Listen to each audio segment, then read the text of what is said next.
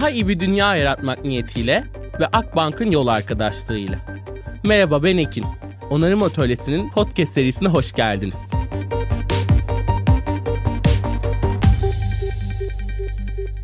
Kocaman bir merhabalar. Onarım Atölyesi'nin yeni bölümüne hoş geldiniz. Bugün gerçekten tam anlamıyla bir dost sohbeti olacağını hissettiğim iki isim benimle birlikte. Aslında uzun süredir kendi alanlarında yaptıkları çalışmalarla ve bugün bizim onları Sürdürülebilirlik Adımları Derneği olarak tanıdığımız muazzam iki yol arkadaşını ağırlıyorum. Bugün sevgili Doğa Tamer ve Emrah Kurum benimle birlikte. Onlarla aslında Türkiye'de sivil toplumu, sürdürülebilirliği, sürdürülebilirliğin ötesini biraz dünü, biraz bugünü, geleceği konuşacağız ve dediğim gibi kahveler elimizde dost sohbeti yapıyor olacağız. Ben onlardan çok ilham alıyorum, çok gülüyorum ve kendimi bu ekosistem içerisinde bazen ne yapacağımı bilemediğimde de onların yanında güç bulup umut doluyorum. O yüzden bu bölümün hepimize de çok iyi geleceğini şimdiden çok eminim. İyi ki geldiniz, hoş geldiniz. Hoş bulduk, teşekkürler. Hoş bulduk, teşekkürler. Ben sizinle uzun uzun aslında yaptığımız sohbetlerden hikayelerinizi, Sürdürülebilir Kadınları Derneği'nin kuruluşunu ve birlikte kendi getirdiğiniz know-how'ları biliyorum ama temelinde sizin bireysel meseleleriniz, dertleriniz neler ve bu bireysel dertler, meseleler sizin hikayenizi nasıl yarattı, bugün bu hikayede neler var, neyi çözmek istiyorsunuz? Aslında sizler kimsiniz? Sözü hemen size atmak isterim. Teşekkürler. Biz de davet için teşekkür ediyoruz. Biz de bu kadar hani dost sohbeti üzerinden derin konuları konuşacağımız için de ayrıca çok mutluyuz. Gelmeden önce de bu heyecanımızı paylaşmıştık birbirimizle. Ben şöyle başlayayım biraz kendi hikayemle başlayayım. Ben aslında bir sivil toplumcu olarak kendimi tanımlıyorum ve 12 yaşında ben işaret dili öğrenmeye karar verdim. Çünkü okurken hiç memnun değildim okulumdan ve okumaktan. Dolayısıyla farklı bir şeyler yapmak istiyordum ve sosyal meseleler benim ilgimi çekiyordu. Ben insanlarla nasıl iletişim kurabilirim özellikle işitme engellerle nasıl iletişim kurabilirim diye. Ve işaret dili öğrenip sivil toplumda 12 yaşında öğrendim. İşte 6 ay kadar bir sürdü. Ondan sonra da 13 yaşında böyle gönüllü olarak çalışmaya başladım. İşitme engellilerle ilgili bir dernekte. Taksim'deydi o zaman yeri. Ve o sosyal faydayı yaratıyor olmak, onu hissetmek bana çok iyi geldi. Sonrasında bu eşitsizlikler meselesi kafamı kurcalamaya başladı. Neden eşit haklara sahip değiliz? Neden her şeye eşit erişemiyoruz? En basitinden bir yemek yerken ya da bir müzik dinlerken hani bunları yaşıyorduk. Dolayısıyla ben tamamen dedim sivil toplumda hani kendime yer bulabilirim. Dolayısıyla işte otizmli çocuklarla çalıştım onların sosyalleşmesi için. Omurilik felçleriyle çalıştım. Görme engellilerle çalıştım. Yani uzun süre 15 yıl kadar gönüllü olarak hep bunları yaptım. Ve arkasından da bu işi profesyonel olarak yapmaya karar verdiğimde de bir konu seçmem gerekiyordu ne olabilir diye düşündüğümde yine eşitsizlikler üzerinden ama tabii o zaman 30 yaşlarındaydım ve kadın olmanın verdiği bir hani o eşitsizlikleri ben de hissediyordum ve kadın konusunda acaba bir şey yapabilir miyim diye düşündüm ve yine kadının güçlenmesi de geniş bir konu ama ben kadının özellikle ekonomiye katılımı, gelir elde etmesi üzerinden çalışmak istedim ve ondan sonra da yaklaşık 10 yıl kadar da kadının ekonomiye katılımı konusunda hı hı. çalıştım. Yani benim aslında meselem biraz eşitsizlikler üzerinden şekillendi diyebilirim. Çünkü o hak arayışı hepimiz için önemli bir arayış. Duruşumuzu da sergiliyor. O yüzden benim hikayem biraz böyle. Ne güzel. Çok teşekkürler Doğa. Emrah sende nasıl?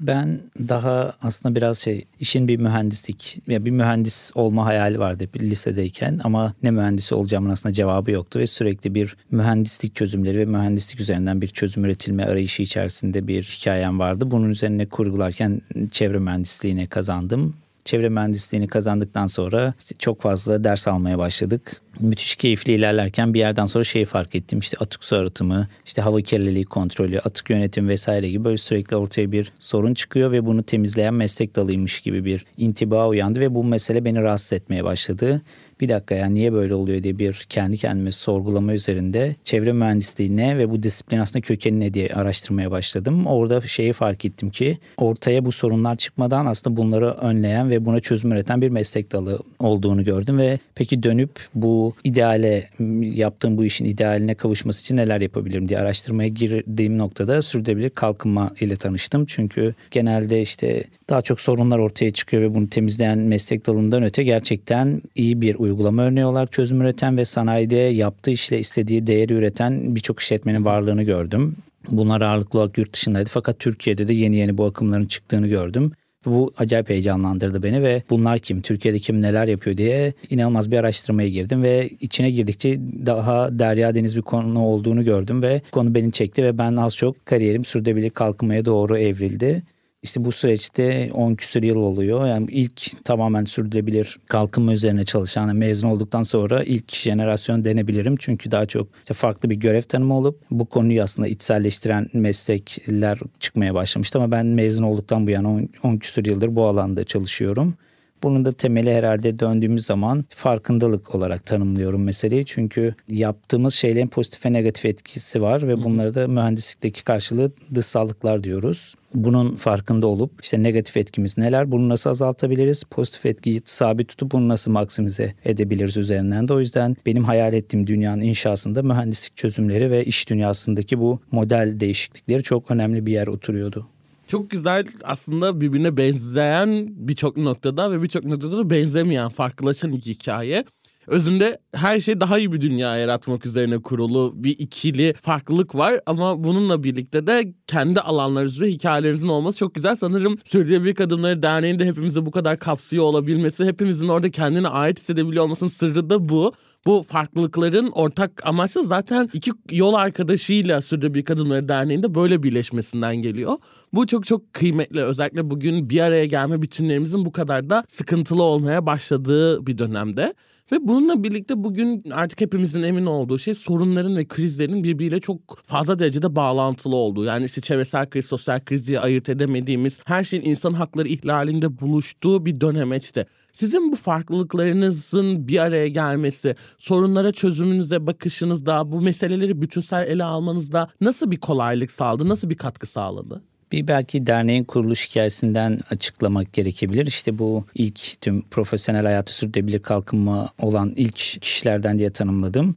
İşte o dönemler daha çok bu mesele yeni, önemli bir konu giderek yükselecek. O yüzden bunun bir politika haline gelmesi Hı. gerekiyor söylemi vardı. Tabii politika haline gelme meselesi direkt üst düzey yönetici işte genel müdürler, direktörler seviyesindeydi. O yüzden yeni mezun biri ile bu sürekli direktörlerle, üst düzey yöneticilerle muhabbet ederken sürekli bir şeyi görüyorduk bir şirketlerin aslında yaşanan bu küresel değişime adaptasyon konusunda yaptıklarını ya da yapmak istediklerini ve oradaki yaşanan sıkıntıları bir taraftan da o dönem sosyal girişim kurmuştum işte 2013'lerde ve inanılmaz işte yerel örgütler, girişimler, sivil topluma yönelik böyle bir iletişim platformu kurmuştuk. O yüzden hem sahayı bilip hem de o üst yönetim, kamu, yerel yönetim işte şirketler üçgenini biliyorduk ve bir yerden sonra bazı söylemler bir yerde birikmeye başladı. İşte sürekli herkes bir sistemi eleştirmeye başladı. İşte biz bir şeyler yapıyoruz gerçekten bu amacına hizmet ediyor mu diye.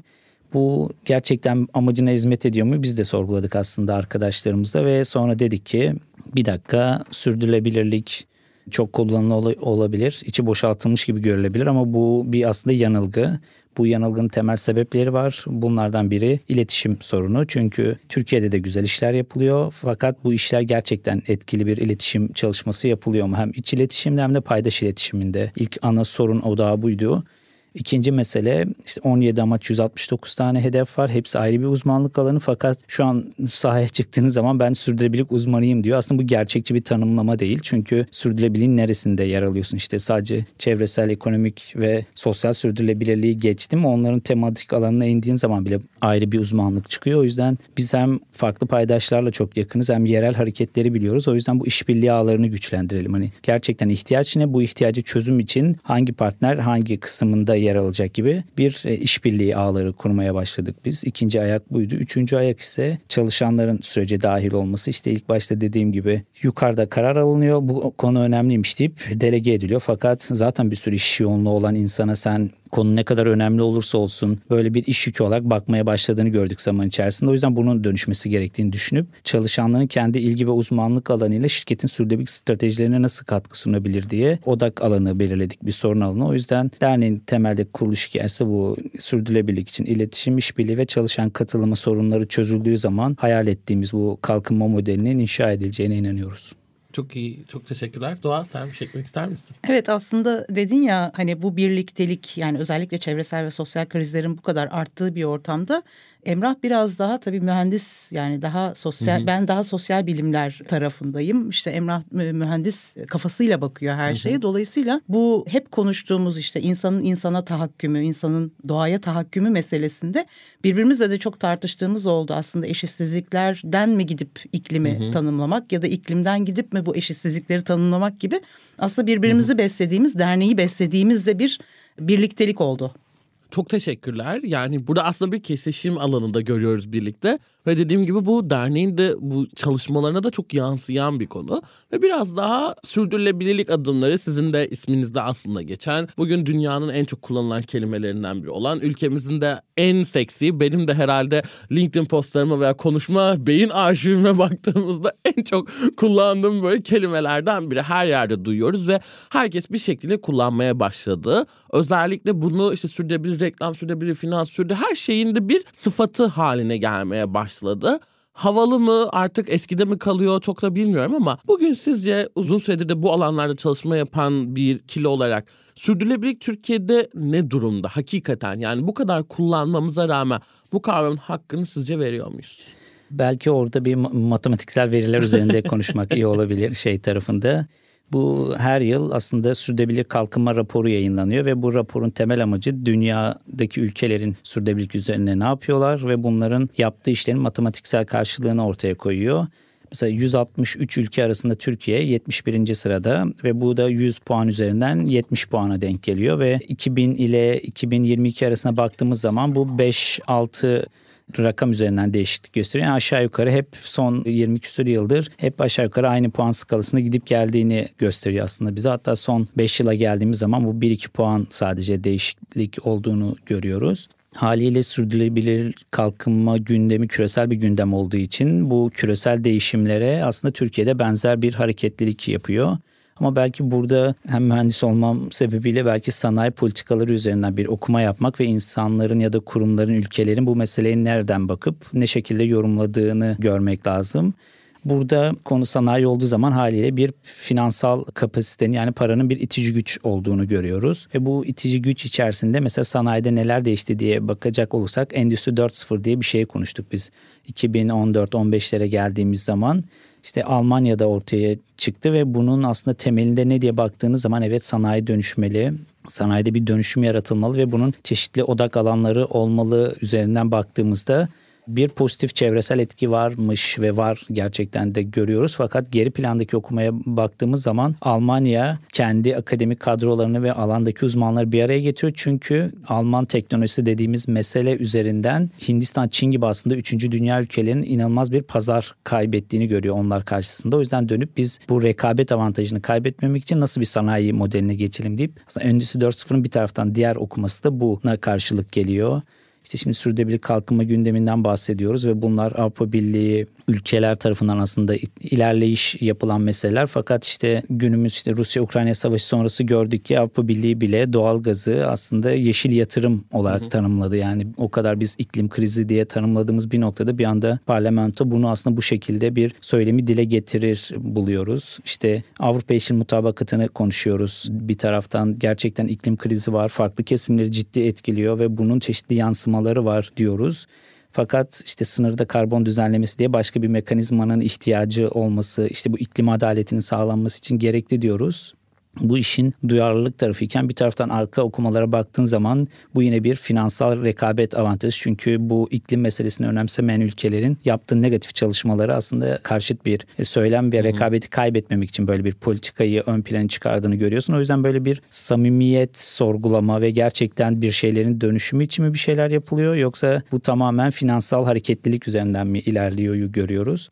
Tabii biraz karamsar gibi konuşuyor olabilirim şey tarafında ama bu mücadele ettiğimiz sistemler içerisinde neye karşı mücadele ettiğimizi doğru tanımlamak bize daha etkili çözümler ürettiğine inanıyoruz. O yüzden yanıt ararken ve çözüm önerisi sunarken madem bu kadar para üzerinden şekillenen bir sisteme karşı biz mücadele ediyoruz. O yüzden bu ekonomik modelleri bizim sarsmamız ve bunları dönüştürmemiz gerekiyor. O yüzden dönüp işte burada sosyal girişimcilik bakış açısı yani senin yarattığın ya da senin için önemli olan çevresel mesela sosyal meseleye bir iş modeli üzerinden yanıt veriyor olabilmek ve bunun bir ekonomik altyapısının olduğunu gösteriyor bilmek çok önemli bir zemine oturuyor. O yüzden bu makro değişen Türkiye üzerinde bakacak olursak artık şirketler çok daha bu meseleyi sahipleniyor görüyoruz. Çok daha sosyal girişimciler iş modeli üzerinden yanıt verdiğini görüyoruz. O yüzden negatif başlayan bu söylem pozitife inanarak ve bunu çoğaltarak devam ediyor.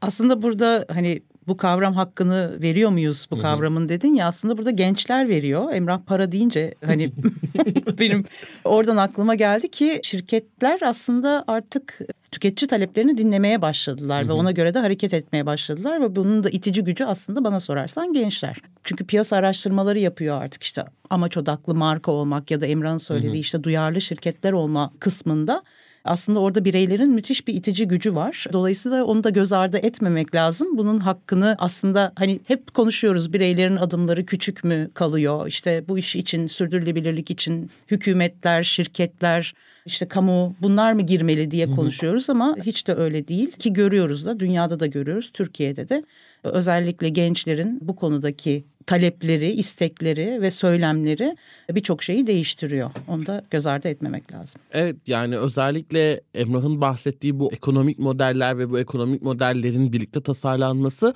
onarım atölyesinde de çok fazla gündeme aldığımız bir konu. Yani en temelinde burada regeneratif ekonomik modeller, regeneration odaklı bir iş yapmaya çalıştığımızda ekonomik modellerin nasıl onarabileceği üzerine düşünüyoruz ki hakkını vermek konusunda ben şirketleri biraz daha çok böyle agresif bir provokasyonla çok da daha iyisini en azından çok daha fazlasını yapmak için bir an önce harekete geçmeleri gerektiğini düşünüyorum ama orada da itici güç biziz mesajı aslında doğa çok çok önemli. Yani hakkını veriyor muyuz?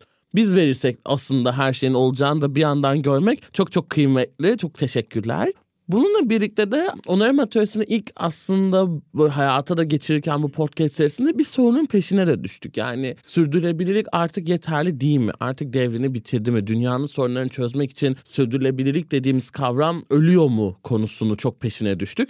Hala çok net cevaplarımız yok ama sanki biraz daha buna evete yakınsıyor gibiyiz. Ve işte ESG yatırımlarının yerini etki yatırımına bırakması gerektiğine inanıyoruz artık negatifler, negatif alanlar yani negatif etki sahalarında değil hep sıfırın üstünde pozitif etki yaratacak şeyler yapmamız. Çünkü onarmamız gerektiğine inanan bir şeyle çıktık, bir yola çıktık. Sizce artık bu onarıcılığı, regeneration'ı tüm dünyada da iyi ve güçlü bir şekilde konuşmaya başladığımız dönemde bu iki kavram birbirinden tamamen bağımsız mı?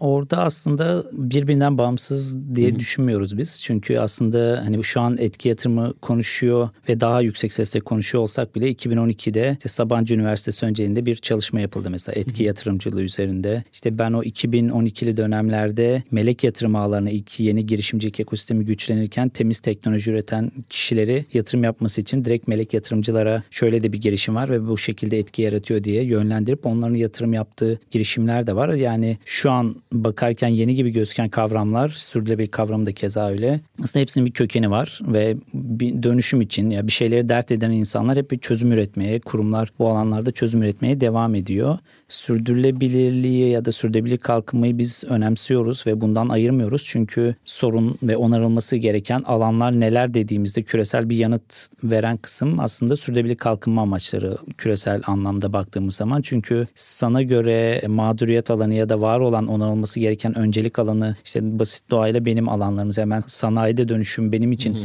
önemli bir dönüşüm alanı iken sizin baktığınız sosyal taraftan bu son derece aslında çok da adalet ve eşitliği besleyen bir şey olmamış gibi gözükebiliyor bir taraftan ama diğer taraftan baktığınız zaman dönüşmesi gereken sistem bu iş hı hı. dünyası. Ya, o yüzden o hepimizin baktığı alanlar seninki daha öncelikli benimki daha hı hı. önceliksiz gibi çıkarımdan öte bunlar sorun varsa buna çözüm üretilmesi hızlı bir şekilde çözüm üretilmesi gerekiyor. O yüzden sürdürülebilir kalkınma amaçları bunun için güzel bir zemin. Herkesin ortak bir iletişim dili aslında bir taraftan diğer karşılığı açısından işte yine matematiksel datalarla konuşacak olursak biz bir dünya var fakat biz 1.75 dünya varmışçasına tüketim yapıyoruz. Haliyle 1.75 dünya varmışçasına tükettiğimiz zaman başta çevresel olmak üzere sosyal ve ekonomik sorunlar beraberinde geliyor. Haliyle biz bir şeyleri onarmak zorunda kalıyoruz. O yüzden dönüp bu başın dönüşmesi için aslında bu sürdürülebilir bakış açısına sahip liderlerin çoğalması da gerekiyor. O yüzden bu onarım alanlarını göstermesi açısından önemli. İşte bu onarım alanlarını sadece kalkınma amaçları göstermiyor. İşte Stockholm'de mesela Resilience Center var ve bu her yıl gezegenin sınırlarını ve bu 9 tane gezegen sınırı olarak tanımlıyor ve hangi alanlarda ne gibi tüketimler yaptığımızı ve hangi alanlarda öncelikli iyileştirmeler yaptığımızı göstermesi açısından önemli. Yani onarım yapacağımız alanları gösteriyor. İşte iklim, okyanus asitlenmesi, biyoçeşitlilik kaybı, arazi kullanımı gibi gibi şeyler aslında hep bizim bu gezegenin sınırlarını zorladığımız ve giderek de zorlamaya ne yazık ki devam ettiğimizi gösteriyor. İşte bu onarıcı bakış açısı bize artık şu anlamda güzel bir şey yapıyor. Evet bir kabullenilmişliğin aslında çıktısı. Çünkü o ya da bu şekilde etkimin olduğunu kabul etmek demek onarmak. Çünkü sen bir şeyleri onarmayı düşünüyorsan senin olumlu ya da olumsuz bir etkin olduğunun farkındasın demek ve bu ciddi bir kazanım. O yüzden bu onarıcı bakış açısının bunun karşılığı sürdürülebilir kalkınma amaçları dediğimizde işte çevreselse bu iklim, biyoçeşitlilik gibi bunun sosyal meselesi, açlık, yoksulluk gibi ekonomi ise işte iş dünyasında dönüşüm gibi bunlar hep aslında onarım alanları bizim baktığımız perspektiften. O yüzden hepimiz bu onarıcılık bakış açısıyla küresel kalkınmaya hizmet edebiliriz ve bu umutlu bir adım. Daha iyi bir dünya yaratmak niyetiyle ve Akbank'ın yol arkadaşlığıyla onarım atölyesine kaldığımız yerden devam ediyoruz.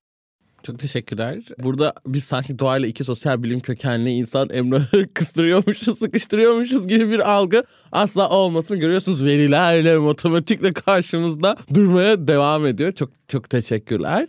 Bu noktada konuyu aslında tüm bu iyileştirme çabaları, onarma çabalarıyla birlikte bu perspektifler Sürdürülebilir Kadınları Derneği çok önemli bir noktada duruyor. Yani bugün işbirliklerinden bahsettik. Artık dönüşümün hiçbir kurum, organizasyon ve yapının tamamen tek başına yapamayacağını biliyoruz. Ve bugün Sürdürülebilir Kadınları Derneği yani sadece hem sivil alanda var olurken, sivil toplum alanında savunuculuk alanları geliştirirken, kapasite geliştirirken bununla birlikte de özel sektörle direkt temas halinde çalışan çok fazla projeniz var ve özel sektörde de yakından çalışıyorsunuz ve temelinde dünyayı iyileştirmek istiyorsunuz. Adına her ne dersek yaptığımız işin sürdürülebilirlik veya onarıcılık. Bu birliktelik sizce neden önemli? Yani bugün hem sivil toplumda hem iş dünyasında olmak neden kıymetli? Burada ne gibi sorunlar görüyorsunuz? Bunları nasıl iyileştirebiliriz? Nasıl daha fazla bir araya gelebiliriz sizce?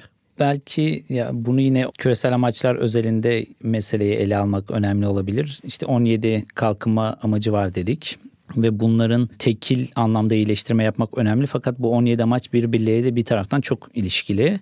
Sivil toplum doğanın daha ağırlıklı uzmanlık alanı şey tarafında deneyim olarak fakat bu iş dünyası ile işbirliği kapsamında bir dönüşümün sağlanması için sürdürülebilirlik kıymetli ve bunun çeşitli odak alanları var. Örneğin sivil toplum sahada olduğu için hem yaşanan değişimleri biliyor hem sahada insanların, bireylerin beklentileri neler buna çok hakim. O yüzden yaşanan soruna doğru çözüm getirmek için sivil toplumla işbirliği yapmak çok önemli.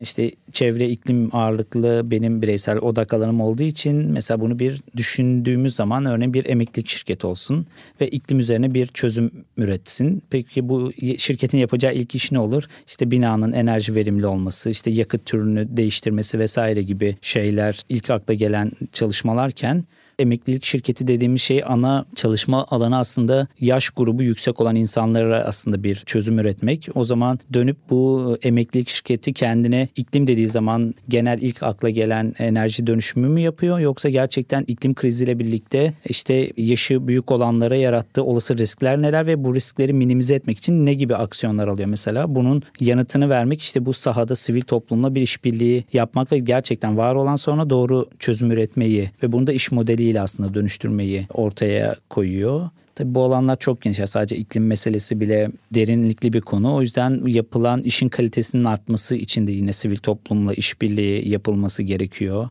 İşte hepimiz işte bir hikaye anlatıyoruz aslında günün sonunda ve yaptığımız bu işin daha fazla insana dokunmasını istiyoruz ve güçlü hikayeler, güçlü projeler ortaya çıkartmak istiyoruz. Fakat geriye dönüp baktığımızda uluslararası bize dayatmaların işte 2050'de karbon nötr olacağız söylemi son derece uluslararası bir yaptırım. Fakat şu an Türkiye'ye dönüp baktığımızda işte biz 2030'da %50 mümkünse %55 azaltacağız sera gazı emisyonumuzu 2050'de nötr olacağız diyor. İklim açısından güzel bir söylem fakat alandakiler biliyor ki bu aslında zaten senin zorunluluk olarak yapmak gereken bir şey. O yüzden bu samimi değil ve bir hikayesi yok bunun. Ama bunu nasıl yapacağının cevabı aslında yine bu sivil toplumla yapılan çalışmaların aslında bir çıktısı oluyor. Diğer tarafta da çalışanların aslında etki alanları ile ilişkili. Çünkü evet yeni mezun olduğumuzda iyi bir kurumda bu iyi bir kurum tartışılması gereken bir alan çalışmak istiyoruz. Fakat ilk işe girdikten sonra anlıyoruz ki dışarıdan baktığımız gibi değilmiş bu kurumların içi. O yüzden gerçekten ben ne istiyorum yanıtını veriyor mu bu? Yani o yüzden burada amaç odaklı marka gerçekten yaptığı işin çevresel ve sosyal bir değer üretmesini bekledikleri için aslında sivil toplumla işbirliği yaptığı zaman çalışan bir taraftan da bu kendini tamamlama aslında bu sivil toplumdaki o değer yaratmayı çok daha net görmüş oluyor. Haliyle işte bir taraftan da işte biraz önce politik değişmelerden bahsettim ve bu politik değişimlere uyum sağlaması açısından da meseleler aslında önemli. Ve son olarak da itibar aslında şirketlerin itibarlı bir kurum haline gelmesi. Çünkü samimiyetle bir şeyler yapmıyorlar. Hep mış gibi yapma eğilimi de olabiliyor. Burada belki bir Salim Kadıbeşegil'in ahlak ayak izimiz e, söylemi üzerine odaklanmak lazım. Gerçekten su ayak izimizi, karbon ayak izimizi azaltırken ahlaki taraftan biz neler yapıyoruzu kendimize öyle öz eleştiri olarak vermemiz gerekiyor. Aslında güzel örnekleri de var dernek içerisinde. Emrah hani zorunluluktan bahsetti ya. Hı hı. Yani bazen şirketler eğitim kısmını bir zorunluluk olarak görebiliyor. İşte eğitim aldırmamız lazım çalışanlara vesaire diye. Biz o eğitimlerde de varız aslında. Yani sürdürülebilir kalkınma amaçlarından tut da aslında işte ekolojik şeylere kadar, hı hı. eğitimlere kadar birçok eğitim veriyoruz. Ama orada bizim yaptığımız şeylerden bir tanesi aslında dünyadan ve Türkiye'den iyi uygulama örneklerini de onlarla paylaşmak oluyor. Ve bu çok şeyi değiştiriyor.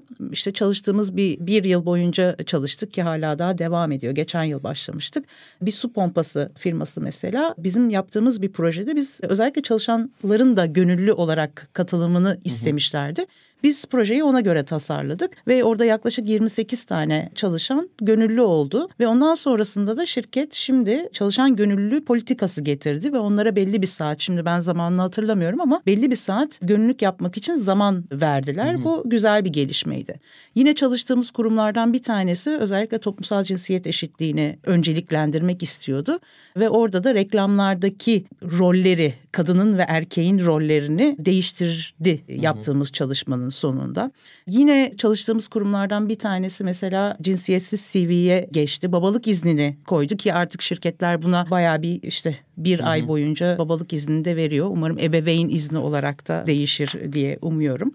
Aynı zamanda da bu işbirlikleri meselesinde bir araya getirdiğimiz kurumlar çünkü çok fazla da etkinlik yapıyoruz artık o bir ortak akıl platformu mu diyeyim ne diyeyim yani bir araya gelmelerin çok önemli olduğunu düşünüyoruz yaptığımız işlerden de çıktılarını da büyük kurumların özellikle sosyal girişimlerden ya da işte sivil toplumdan hizmet ya da ürün satın alıp işbirlikleri yaptığını biliyoruz. Bunlar çok değerli yani fayda yaratmak açısından çok büyük kıymeti olduğunu düşünüyorum ben. Çok çok teşekkürler Doğa. Bununla birlikte ben sana şeyi de biraz sormak istiyorum. Peki bu zaman içerisinde sivil toplumun burada konumlanması nasıl değişti? Yani hem şirketlerle çalışma noktasında hem sivil toplumun söz sahibi olma noktasında sivil toplumdaki değişim ve dönüşümler nasıl daha iyi olabilir miyiz bugün gibi aslında sivil toplumun genel açıdan nasıl değerlendiriyorsun? Ya sivil toplum aslında bir örgütlenme biçimi ve Türkiye'de hani örgütlenme dediğimizde yanlış anlaşılmalara sebep olabiliyor. Ne için örgütlendin diye ama çok önemli bir şey bir araya gelmek, bir arada bir sözü söylemek hı hı. çok çok kıymetli. Şimdi sivil toplum genelde bu zamana kadar aslında çok projeci kurumlar olarak göründü ve hala da aslında öyle ama bir gelir modellerinin de olması gerekiyor. Hı hı. Şirketlerle çalışmak çok kolay değil çünkü hepsinin arkada farklı kuralları, kodları var sivil toplumun buna adapte olması ve bunu anlayabiliyor olması lazım. Burada mesela müzakere becerileri çok çok önemli. Hı hı. Çünkü şirketlerle sivil toplumun yapısı bambaşka ve bir araya gelmeleri çok kolay değil. Birbirlerine ulaşmaları çok kolay değil. Ama geliştiğini düşünüyorum. Çünkü şirketler bu şeyin farkında Emrah'ın söylediği gibi. Yani şirketlerin bir evet sermaye dediğimiz bir sermayesi var ama sivil toplumun da bir saha bilgisi, insanlara ulaşma, erişme gücü var. Dolayısıyla bunlardan birbirinin faydalanıyor olması lazım. Yavaş yavaş da bunun ben geliştiğini düşünüyorum doğrusu. Çok çok teşekkürler. Bir de konuşurken aslında çalışan katılımından, çalışanların dönüşümünden bahsettiniz ve Sürdürülebilir Kadınlar Derneği çalışan katılımını da oldukça ön plana alıyor. Ve bugün çalışanların da gönüllülük faaliyetleriyle veya dönüşüm süreçlerinde aktif ve istekli bir şekilde rol alması gerekiyor. Özellikle senin de çalışmalarından birinde buna gönüllüye zaman ayrılıyor olması, katı çalışan katılımına da ayrı mesai saatlerinden zaman ayrılıyor olması çok önemli. Bugün sizce çalışan katılımı, bir kurumun çalışanların da bu çözüm meselesine bir şekilde dahil olması neden önemli? Çalışanların katılımı aslında çok kazan kazan durumu. Yani şirkete faydası kadar çalışana da faydası var. Çünkü bir kere verimi arttıran, aidiyeti arttıran yani hepimiz artık anlam arıyoruz yaptığımız işlerde girdiğimiz kurumlarda ya da çalıştığımız kurumlara biz anlamlandırmaya Hı-hı. çalışıyoruz. Dolayısıyla o açıdan çalışan katılımının böyle bir önemi olduğunu düşünüyorum ben. diğer taraftan da aslında bu bir doğal bir gelişim süreci. Sürdürülebilirlik ya da yeni bir kavram ortaya çıktığı zaman ilk başta insanlar evet önemli diyorlar. Fakat genelde yine bazıları kavram işi kolay küçümseyen bir taraf da var. Ne kadar yüzeysel ve bunu ben de yaparım gibi bir taraf. Diğer taraftan da işin içine girdikten sonra aslında ne kadar derinlikli bir konu olduğu karşımıza çıkıyor. Türkiye'de sürdürülebilirlik gelişimi de böyle oldu sürdürülebilirlik denen bir şey var. Biz şirket olarak çeşitli odak alanlarında taahhütte bulunmamız lazım. Ne var ki bunda biz de işte enerjimizi şu kadar azaltacağız, karbon ek bu kadar azaltacağız diye taahhüt ettiler. Sonra bir sonraki yıl bir dakika ya işte yüzde on azalttık dedik ama bir sonraki yıl yüzde on beş bir sonraki yıl yüzde yirmi giderek arttırılması gerektiğini fark ettiler. O yüzden raporlara da öyle bakılıyordu. Rapor yazdık biz Türkiye'deki en sürdürülebilir şirketiz bakış açısı vardı. Fakat işte bu zaman içerisinde öyle bir evrilmeye başladı ki hem verilen bu taahhütler hem de yapılan çalışmaların yaptık olduğundan öte bir döngüsellik içerisinde sürekli aslında kendini yenilemesi gerektiğini görüyoruz. İşte bu sürekli kendini yenileme hali de işte bir şirketin üst düzey yöneticisi o derinlikte neler yapılacağını yanıtını veremez mesela. Bunun yanıtını vermesi gereken kişi o işi yapan kişi. Burada da işte çalışan katılımı dediğimiz meselenin farkındalığı uyanıyor bizim baktığımız bakış açısıyla. Tabii burada işte yine sosyal meseleler dedik. Doğanın uzmanlık alanı ama ben verim. Mesela toplumsal cinsiyet üzerine bir şey yapalım diye şirket sürdürülebilirlik üzerine bir şey yaptığında hı hı. ne yapacak?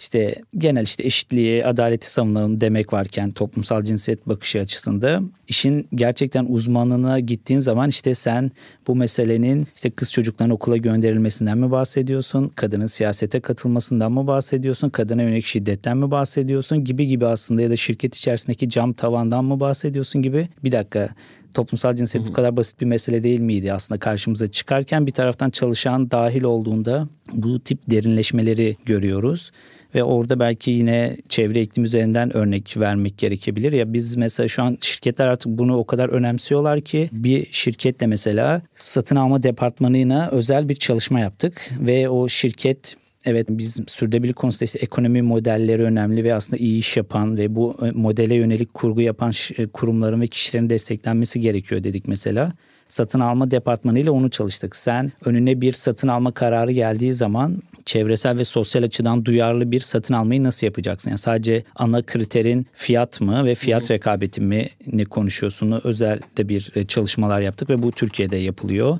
Diğer tarafta başka bir kurumla fabrikası olan ve üretim yapan bir firmanın tüm fabrika çalışanları, üst düzey yöneticileriyle atölyeler yapıyoruz ve mesela fabrikanın iklime uyumlu olması için neler yapılması gerekiyor? Mesela bu da büyük bir başlık. Hı hı. Ama biz derine girdiğimiz zaman işte ham maddeyi nereden alacağız? Atık yönetimini nasıl yapacağız? Binadan kaynaklıyı nasıl yapacağız? Ulaşım, lojistiği nasıl yapacağız? Sadece iklim özelinde baktığımızda bile bu derinliği görüyoruz. O yüzden ben hangi proseste ne gibi iyileştirme yapacağının cevabını ben veremem. Fakat bunun cevabını almak istiyorsam ve gerçekten işte 2050'de karbon nötr olmak istiyorsam o çalışana sormam lazım. Senin hangi alanda ne gibi iyileştirme yapman gerekiyor? İşte çalışan katılımı gerçekten sürdürülebilir kalkınmada işte iş modelini dönüştüren önemli bir parametre. Çok çok teşekkürler. Özellikle burada sorunlara çözüm noktasında da yani bir şeyleri birlikte çözmek ve herkesin her an her krize odaklanmasının da mümkün olmadığını bildiğimiz bu noktada bu çalışan katılımıyla birlikte hem daha kapsayıcı, daha iyi modeller oluşturmak hem de söylenen sözün daha büyümesini sağlamak açısından çok kıymetli. Özellikle siz de uzun süredir sorunlara çözümler buluşmaları yapıyorsunuz ve bu buluşmalarda birçok farklı alandan küresel kalkınma amaçlarına göre insanları bir araya getirip bir araya gelme alanları tasarlıyorsunuz. Bugün bu buluşmalardan da ışıkla birlikte sorunları çözüm için temelde sizce neye ihtiyacı var? Yani hemen yarın başlayacak olsak ve bunu uzun vadeye yayacak olsaydık ne yapmak gerekirdi? Aslında birçoğunu konuştuk zannediyorum. Ya bir kere bu farkındalık meselesi önemli. Biz küçümsüyoruz farkındalık arttırma çalışmalarını birçok zaman. Çünkü evet gidiyoruz, konuşuyoruz, yapıyoruz ve hani orada kalıyor gibi. Ama öyle değil. Bir kere farkındalığı olan insan çünkü soru sormaya başlıyor. Hı hı. Sorgulamaya başlıyor, istemeye başlıyor. Beklentilerini söylemeye başlıyor, taleplerini söylemeye başlıyor. Dolayısıyla harekete geçiyor. Hı hı. Yani ikinci aşaması da bu işin harekete geçmek ya da geçirmek olabilir. Aksiyona geçme kısmı var. Ve tabii ki artık çalışmalar başladıktan sonra da o var olan çalışmaların etkisini arttırma kısmı geliyor. Yani bunlar bir böyle bir sıra gibi görünüyor ama birbiriyle de ilintili ve bu üç kişiyle başlayıp beş kişiyle on kişiyle hani bir şey suya taş attın ve o hı dalga gibi yayılan bir şey. Ve ayrıca tabii ki bu paydaşların katılımı, bu işbirlikleri ki Emran gayet güzel açıkladı. O da çok kıymetli ki biz zaten pandemide de gördük yani. O kadar ani bir hiç beklemediğimiz bir durumda ne kadar çok ihtiyaç oldu ve bir anda herkes nasıl birleşti. Aslında buna da bu dönemde çok ihtiyacımız olduğunu düşünüyorum. Çok teşekkürler. Bununla birlikte peki bu bir araya gelme kültürümüzde sorunları çözmede farkındalık yaratırken bugün tüm bu çabaların kolektif olma halini, sivil toplum çalışmalarını, özel sektörün dışındaki alanların dönüşüm çalışmalarında nasıl bu ekosistemi onarabiliriz? Hangi sorunların içerisindeyiz? Neyi daha iyileştirirsek sizce bu sorunlara çözümlerde daha hızlı yol alabiliriz? Ben çok kısa bir şey söyleyeyim. Hani daha önce de sivil toplumla ilgili konuştuğum için aslında bütün kurumlara güven inanılmaz azalmış vaziyette. Hı. Yani bu sivil toplum da buna dahil hatta çok eskiden beri Hı. dahil.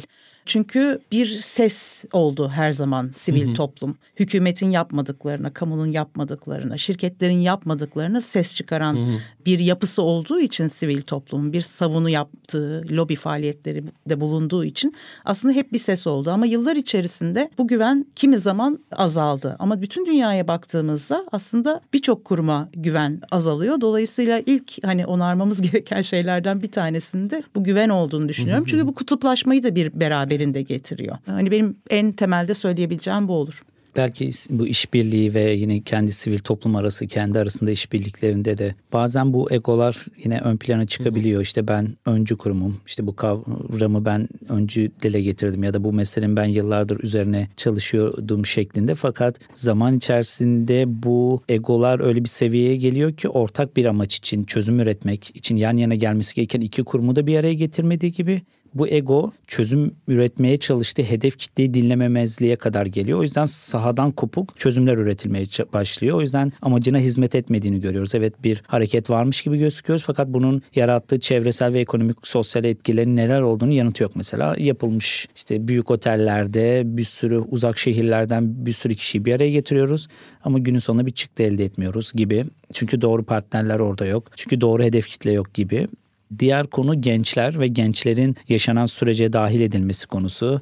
Keza işte hedef kitleyi sürece dahil etmek. işte birçok gençlik projesi gençler sizin neye ihtiyacınız var gibi bir söylemden ya da saha araştırmasından öte gençlerin buna ihtiyacı var. Gençlerin şuna ihtiyacı var gibi bir yere geliyor ya da yine yaşı gençlere göre büyük olan insanlar onlar için doğru olanı bu gibi yanlış uygulamaları da görüyoruz ama artık sivil toplum içerisinde olsun bu iklim hareketinde olsun gençlerin ne kadar elini taşın altına koyup hangi alanları dönüştürdüğünü ve birçok bürokratik ülke lideri lideri, birçok bakanlık seviyesindeki kurumların yapamadığı şeyleri aslında gençlerin bir araya gelerek örgütlü bir şekilde yaptığını da örneklerini de görmeye başladık ve Türkiye'de de bu gençlerin kurduğu ve sadece gençlerin yer aldığı inanılmaz etki yaratan dernekler de ortaya çıktı. Bir de sivil katılımın artması sivil toplum içerisine. O yüzden bu yapılan tüm çalışmalar işte özel sektörde ise bu sivil toplumu dinleyerek daha etkili bir çözüm üretme, özel sektör sivil toplum işbirliği örnekleri de güzel artmaya başladı.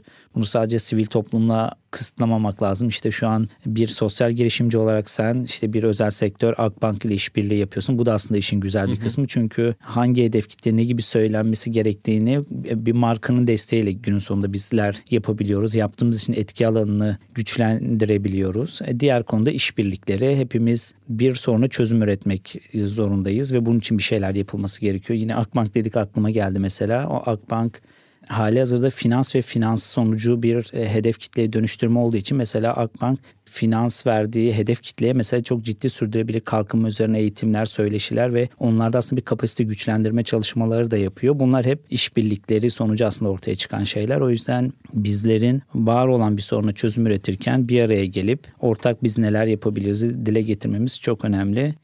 Temelde sürdürülebilirlik adımları olarak bizim de aslında söylemleri dile getirmekten öte kendi odak alanlarımızda ve kendi etki alanlarımızda adım atmanın önemine vurgu yapmak için ve bunu birlikte adım atmak üzerinden tasarladık. O yüzden sürdürülebilirlik adımları çok önemli diyoruz adım atmak hepimiz için çok çok önemli. Özellikle Burada bir şey söyleyeyim Tabii mi? Ki. Emrah bu gençlerle ilgili şeyi söyleyince benim kendi hikayem üzerinden bir şey aklıma geldi. Ben dedim ya 12 yaşında hani işaret dili öğrenerek sivil topluma başladım.